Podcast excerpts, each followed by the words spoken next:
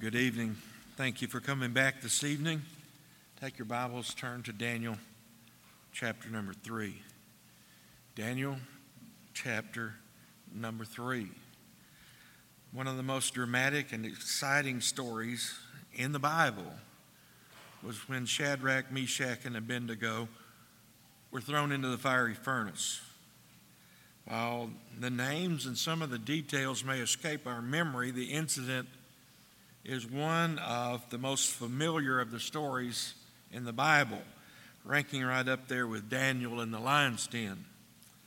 This story is not only a story filled with high drama, however, it is also full of lessons for us. For while you may not be facing a literal fire like these young men, sometimes we go through a fiery furnace in the area of our experiences and our relationships. I want you to note with me three things about these young men this evening. First of all, they are faithful in their devotion.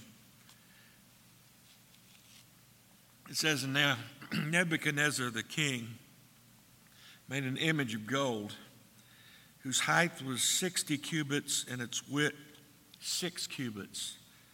That's 90 feet high and 9 feet wide. He set it up on the plain of Dura, in the province of Babylon, and King Nebuchadnezzar sent word to gather together the satraps, the administrators, the governors, the counselors, the treasurers, the judges and magistrates, and all the officials of the provinces to come to the dedication of the image which King Nebuchadnezzar had set up. And so the satraps, the administrators, governors, counselors, treasurers, judges and magistrates, and all the officials of the provinces gathered together for the dedication of the image. Then a herald cried out aloud, "To you it is commanded, O peoples, nations, and tongues, that at the time you hear the sound of the horn, the flute, harp, lyre, and psaltery, in symphony with all kinds of music, you shall fall down and worship the gold image King Nebuchadnezzar had set up. And whoever does not fall down and worship shall be cast immediately into the midst of a burning fiery furnace." Nebuchadnezzar had an enormous golden statue built. There are several possibilities as why the king may have built that golden image. It may have been that he got the idea of an enormous golden statue from his dream that is recorded in chapter 2. In that dream, only the head of the statue was made of gold, but the king has had made his statue covered entirely in gold. Perhaps it's a reaction to the king against being told that his kingdom will not last. There are some possibilities of a more serious, sinister possibility that the king came to the idea at the instigation of his advisors because of jealousy that they had over the positions that had been awarded to Shadrach, Meshach, and Abednego. And so they may have encouraged the king to build it and decree that anyone who did not bow down would die. We see that jealousy displayed in Daniel chapter 3, verse 12, where it reported that there are some Jews who you have set over the affairs of the kingdom, who paid no attention to you, O king. Whatever the cause of the king setting up a huge golden image, 90 feet tall, in the plain of Dura. And this is just a few miles south of the city of Babylon. These thousands of officials and administrators from around the empire have been summoned and gathered for this very special occasion. This is not a gathering of the citizens of the kingdom, but rather a gathering of the king's officials. A spokesman for the king gives the instructions in verses 4 through 6. King Nebuchadnezzar has commanded that when you hear the orchestra begin, You must fall down on your face before this image.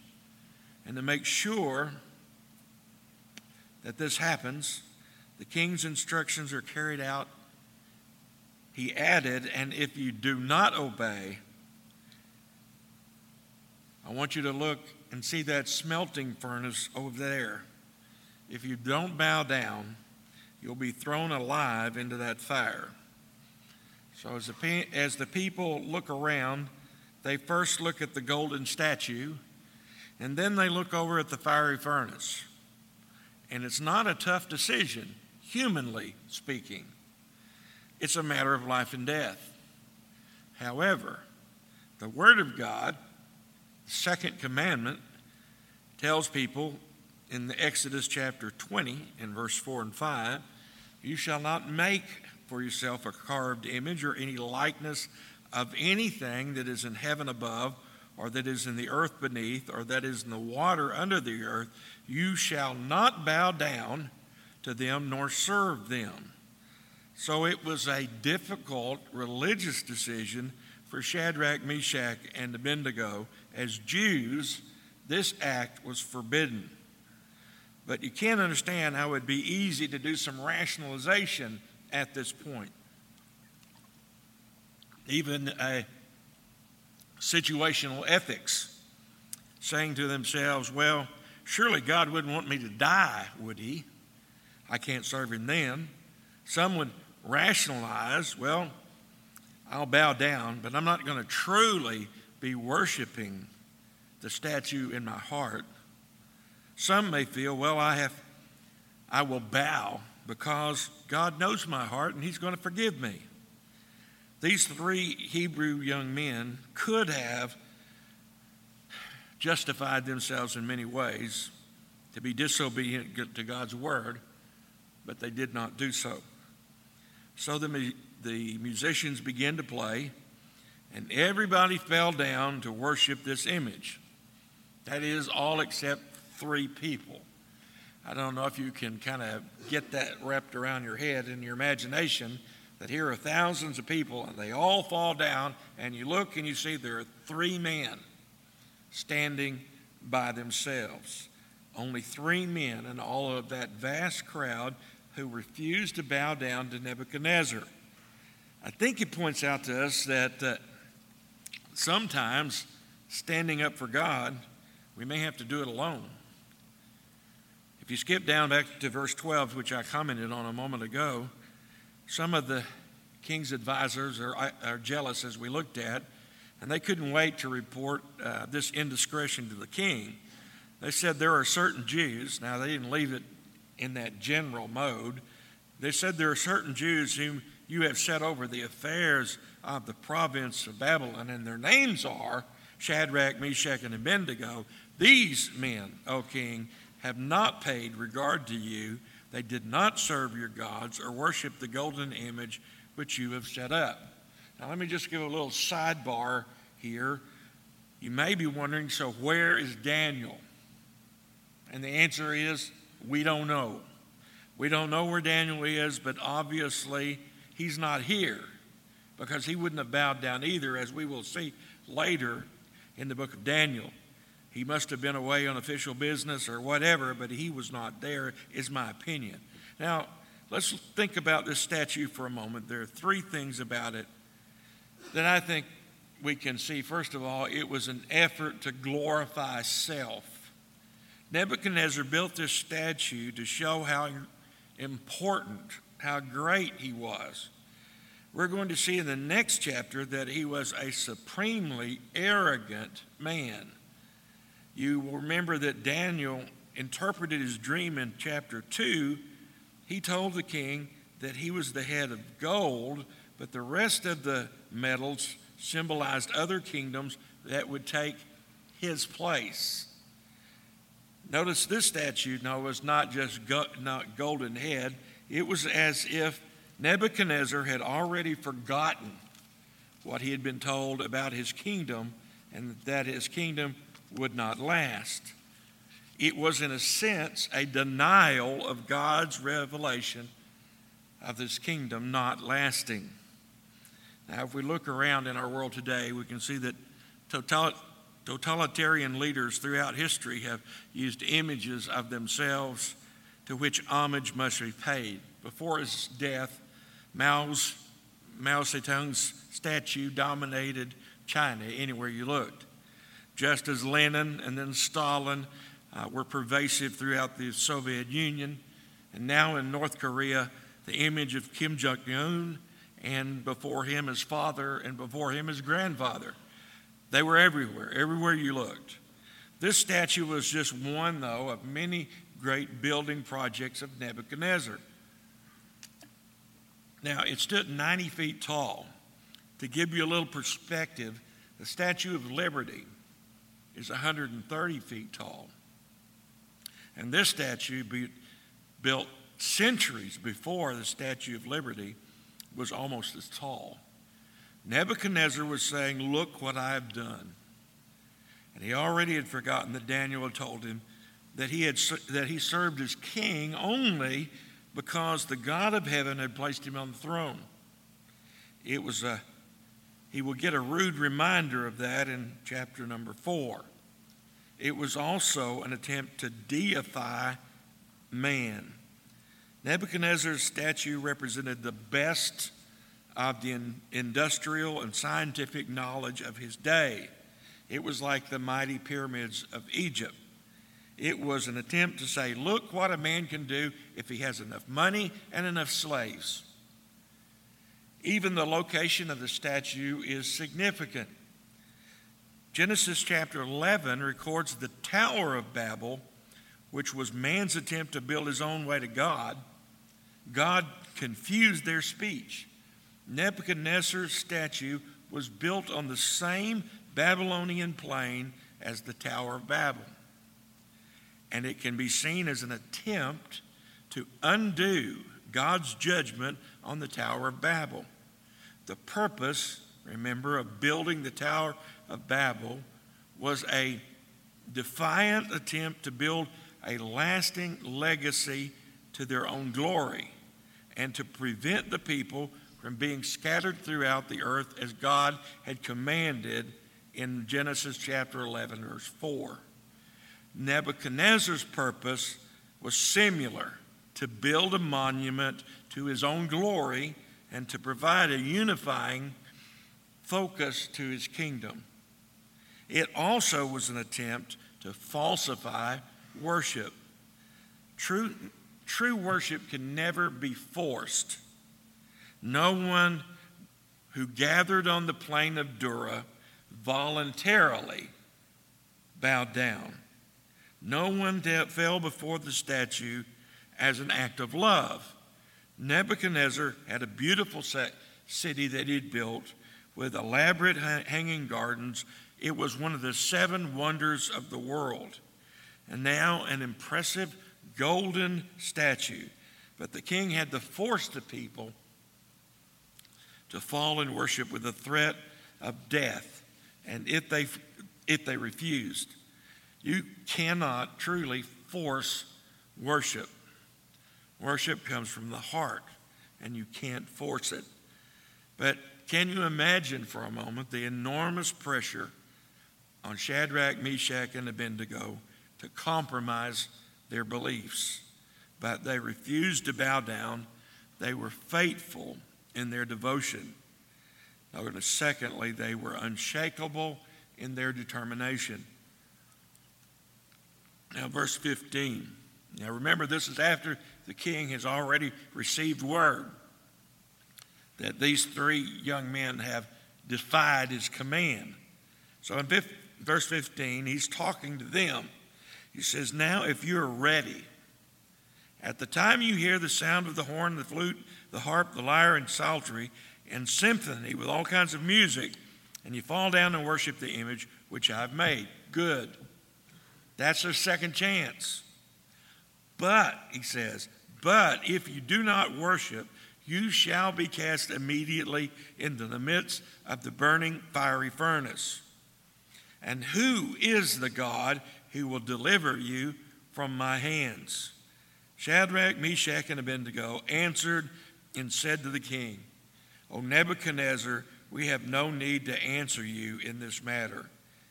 If that is the case, our God, whom we serve, is able to deliver us from the burning fiery furnace, and he will deliver us from your hand, O King.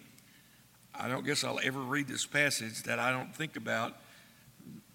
When we were in Tanzania in January, and we went to this little church that looked like a shed, didn't have a roof over the entire thing, and there were, 20 people there, and they didn't have a pulpit. There was no place to put your Bible, and so it was obvious I was not going to be able to preach from notes. So I preached from Daniel chapter 3 on the if not, because it's such a wonderful passage. And I thought, there are 20 people here. What kind of reaction can I expect? And at the end of the sermon, about half of the people came forward to talk to the pastor about being saved. And I thought, that's what I know about it.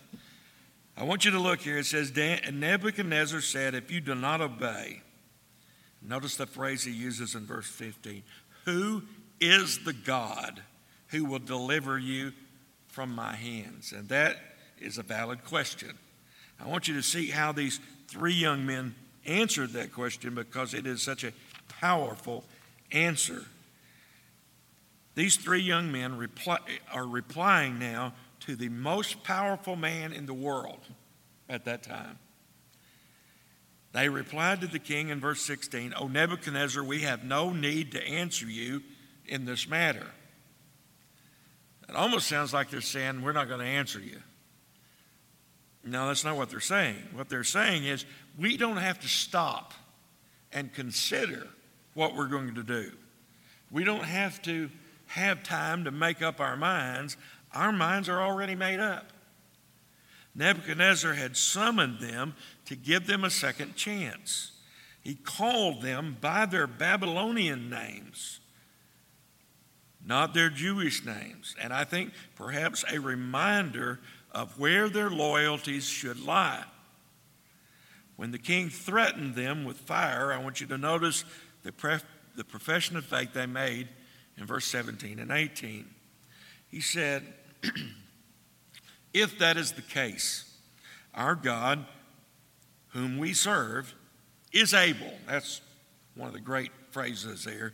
Our God is able to deliver us from the burning fiery furnace, and he will deliver us from your hand, O King, that we will not serve your gods, nor will we worship the golden image which you have set up.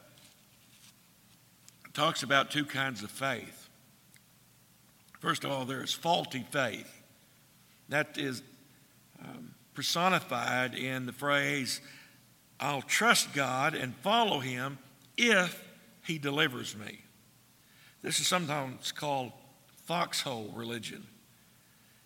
Saying, God, if you'll get me through this battle, then I'll serve you. If you get me through these circumstances, then I'll believe. But some people really don't have a relationship with God because they're trying to bargain with God. They say, God, if you're real, if you do this or you do that, then I will believe in you. I don't think God ever honors that kind of request, because it isn't faith. Any faith that tries to bargain with God is a faulty faith. But that's not the faith of these three young men. They have real faith. And it's exemplified by what I call an if not faith. First of all, they say, our God is able. We don't have any qualm or any indecision about the fact that our God is able. But if God doesn't rescue us, we will still be faithful to him. These young men were prepared to die. We have to ask ourselves, would I be willing to say, but if not, God, I'll still do. Job had that kind of faith. Job said in Job chapter 13, verse 15, he says, though he slay me, yet I will trust him. The question in these young men's mind was not whether God was able to deliver, but to them it was whether rescuing them was a part of his plan. But what about those people who do not experience rescue? What about those people that the phrase, but if not? What if God chooses not to rescue you? Then what? Well, some in our day would say, well, that's your fault. You just don't have enough faith. Your faith is insufficient. Is that true? No. Hebrews chapter 11 is a great chapter on faith, and it starts with a summary of the magnificent deliverances that God's people experienced through faith. But that's only half of the story. The list of miraculous deliverance was only half of the picture, because in verse 38 of Hebrews chapter 11, it says, but others had trials of mockings and scourgings, and yes, of chains and imprisonment. They were stoned. They were sawn in two. They were tempted, and they were slain with the sword. They wandered about in sheepskins and goatskins, being destitute, afflicted, tormented, of whom the world is not worthy. They wandered in the deserts and the mountains and the dens and the caves of the earth. The temptation, when we are faced with difficult choices, in order to follow God, is to question why. Why would God, who loves us, make us choose? Why must I choose whether or not I would follow him? This is where it gets hard. Serving God does not come with any guarantees that we will survive every adversity unscathed. And what may be even harder to accept is this: neither is there any guarantee that we will always survive, period. One never knows whether God's plan is to glorify himself through our death or through our deliverance. I came across a little poem that I thought was really good. It says, He maketh no mistake. It says, my Father's way may twist and turn, my heart may throb and ache, but in my soul I'm glad I know he maketh no mistake. My cherished plans may go astray, my hopes may fade away, but still I'll trust my Lord to lead, for he doth know the way. Though night be dark, and it may seem the day may never break, I'll pin my faith, my all in him, he maketh no mistake.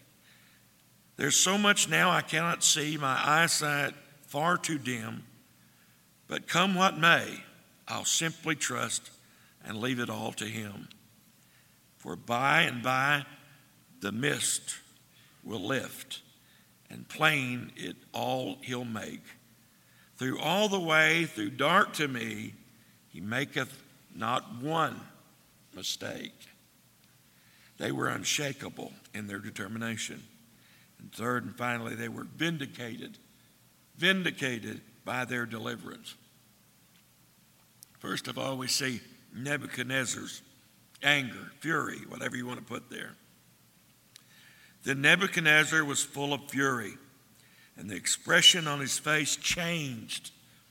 He's one of those arrogant men that really couldn't stand anybody to ever be defiant of him. Could not stand anybody who would not do as he said. And it says his whole expression changed toward Shadrach, Meshach, and Abednego.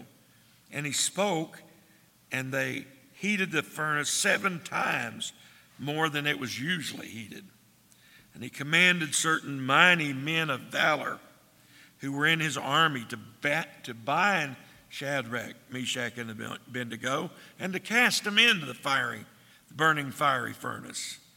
Then these men were bound in their coats, their trousers, their turbans, and their other garments, and were cast into the midst of the burning fiery furnace. Therefore, because of the king's command was urgent, and the furnace exceedingly hot, the flame of the fire killed those men who took up Shadrach, Meshach, and Abednego. And these three men, Shadrach, Meshach, and Abednego, fell down bound into the midst of the burning fiery furnace. The king is so furious that he orders the furnace to be superheated. And the only way to really get a fire hotter is to introduce more oxygen. So they probably had some kind of air bellows that they were simply pumping in more air into the fire. The sparks are flying, the flames are roaring, and the smoke is billowing out the top. Most archaeologists agree that this was a brick furnace that was shaped somewhat like an old milk bottle, wider at the bottom, with an opening through which metals could be inserted to heat them up. Then there would be an opening somewhere halfway up where the fuel could be added to the fire by standing on some kind of a platform. Then there was an opening at the top to allow the smoke to escape. The fire was so hot, as the three young men were placed in the fire, the soldiers who were tasked with putting them into the furnace were overcome by the heat and the smoke, and they died. There is a great irony at that, if you think about it. These men who obeyed Nebuchadnezzar's command died, while those who were condemned to death for disobeying him emerged alive. The next thing that we see is Nebuchadnezzar's discovery, beginning in verse 24. It says, "Then King Nebuchadnezzar was astonished, and he arose in haste and spoke, saying to his counselors, 'Did we not cast three men bound in the midst of the fire?' And they answered and said to the king, 'True, O king.' 'Look,' he answered, 'I see four men loose walking in the midst of the fire, and they are not hurt. And the form of the fourth is like the Son of God.' Then Nebuchadnezzar went near the mouth of the burning fiery furnace, and he spoke, saying, 'Shadrach, Meshach, and Abednego, servants of the Most High God, come out and come here.' Then Shadrach, Meshach, and Abednego come from the midst of the fire. And the satraps and administrators and governors and the king's counselors gathered together, and they saw these men on whose bodies the fire had no power. The hair of their head was not singed, nor were their garments affected, and the smell of fire was not upon them." I found just the last part amazing. Have you ever tried to sit by a campfire? Do you come away smelling like smoke or not? You don't have to be in the fire to get the smoke. Nebuchadnezzar is amazed because he sees four men walking around. Their bonds, the only thing that was burned were their bond, the thing that tied them up. But they are unharmed. Nebuchadnezzar observes the fourth one looks like the Son of Gods. In verse 28, he calls the fourth man an angel. So who was the fourth man? And there's a lot of debate about that among the commentators. Without being dogmatic, I believe it was one of the rare visits of Jesus to earth before Bethlehem. This is called a Christophany, which is an Old Testament appearance of the Son of God coming down from heaven in bodily form prior to his birth in Bethlehem. It was he who was with Shadrach, Meshach, and Abednego in the fire.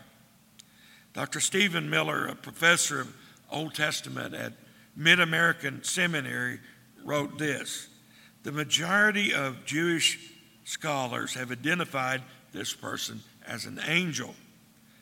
The Talmud asserts that it was the angel Gabriel. However, the expression, 'a son of the gods,' ascribes deity to that being, since an offspring of the gods partakes of the divine nature. The king believed he saw no less than a god in the flame with the Hebrews.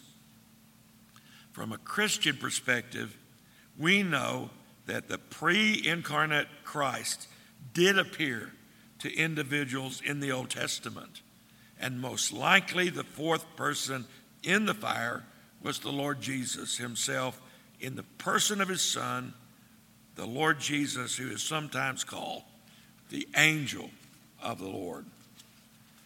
Some liberal scholars, of course, have tried to strip the Bible of all the miracles and just make the Bible look like a book of moral lessons. They claim this story and the other miracles are just like other stories from literature. But these assertions are based on unbelief. When Nebuchadnezzar called these three young men out of the furnace, not only were they not burned, they didn't even smell like smoke. As a result, Nebuchadnezzar started to praise the God of Israel. Notice Nebuchadnezzar's reaction in verse 28. Nebuchadnezzar spoke, saying, "Blessed be the God of Shadrach, Meshach, and Abednego, who sent his angel and delivered his servants who trusted in him.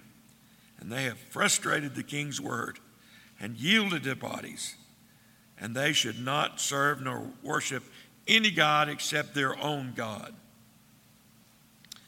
He says, "Therefore, I make a decree that any people, nation, or tongue which speaks anything amiss against the God of Shadrach, Meshach, and Abednego shall be cut into pieces, and their houses shall be in an ash heap, because there is no other God who can deliver like this."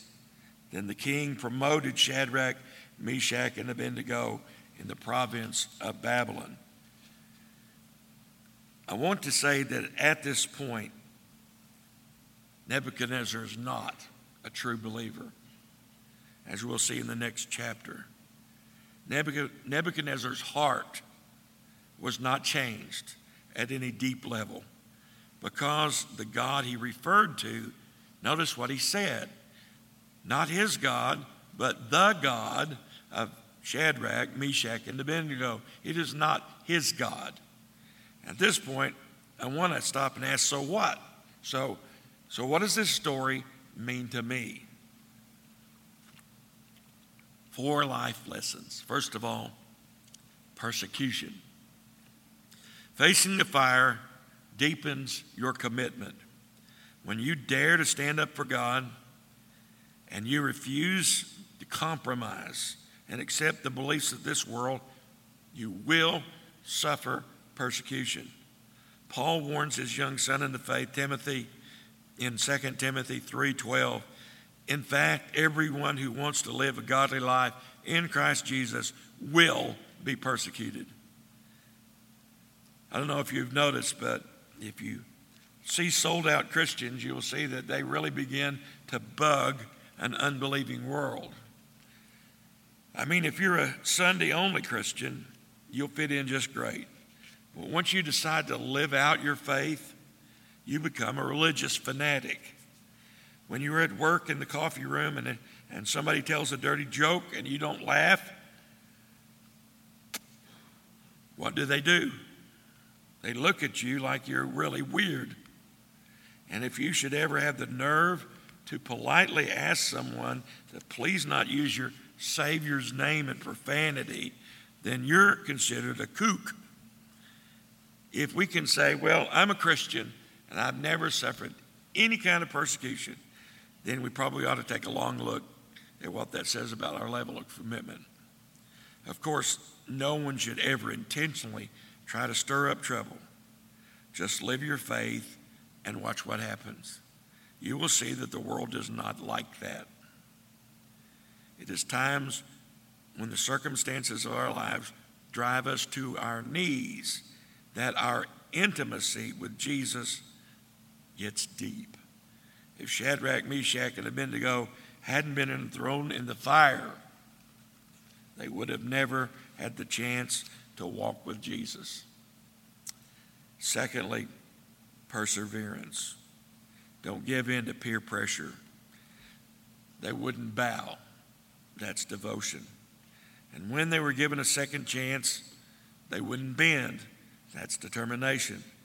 In other words, they had already determined beforehand they were going to be faithful to God.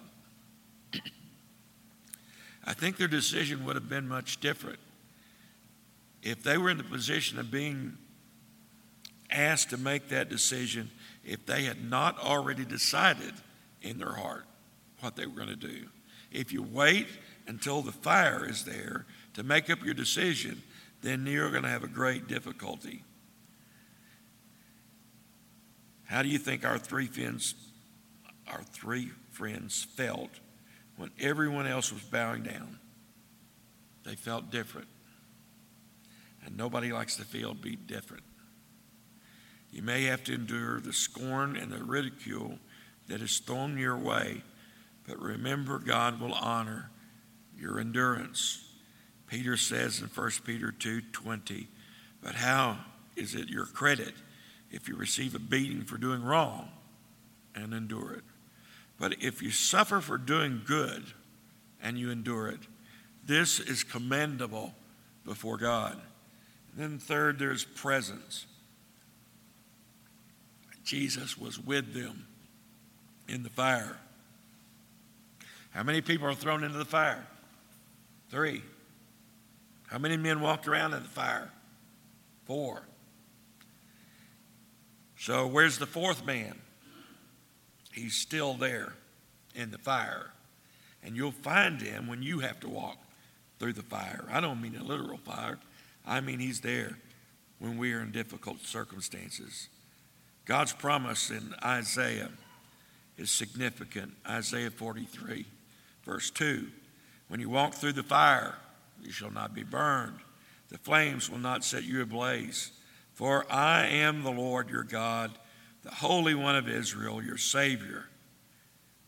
The next verse, since you are precious and honored in my sight, because I love you.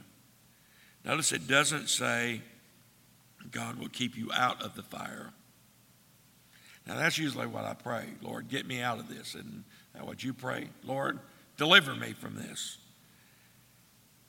It doesn't say if you walk through the fire. It says when you walk through the fire. While God didn't keep them from the fire, he did keep the fire from them. And as I read that, it brought to my mind David's great psalm, shepherd psalm, in Psalm 23. The fourth verse of Psalm 23 says, lo, I walk through the valley of the shadow of death. I fear no evil, because you are with me. It doesn't say if you walk through the valley of the shadow. It says when. Moreover, when you walk through the valley of the shadow. Trials provide the context in which the faith of believers shines with unmatched clarity before the eyes of a watching world. It is precisely in the furnace that the reality of our faith is displayed most clearly. And fourth and final, purification. God uses the fire to purify you.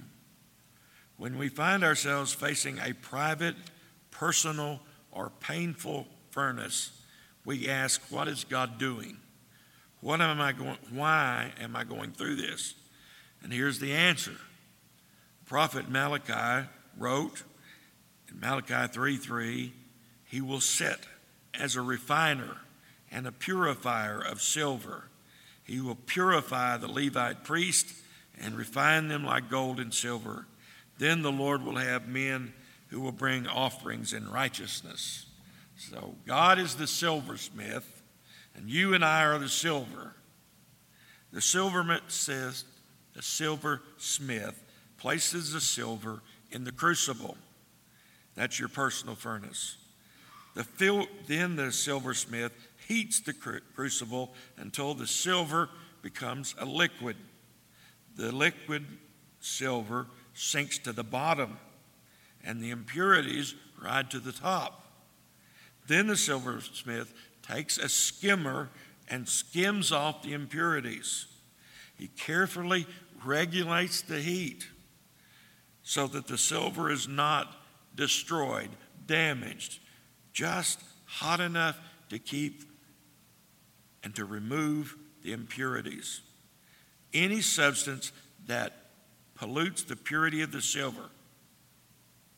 Is that not what God does? Is that not what God is doing right now?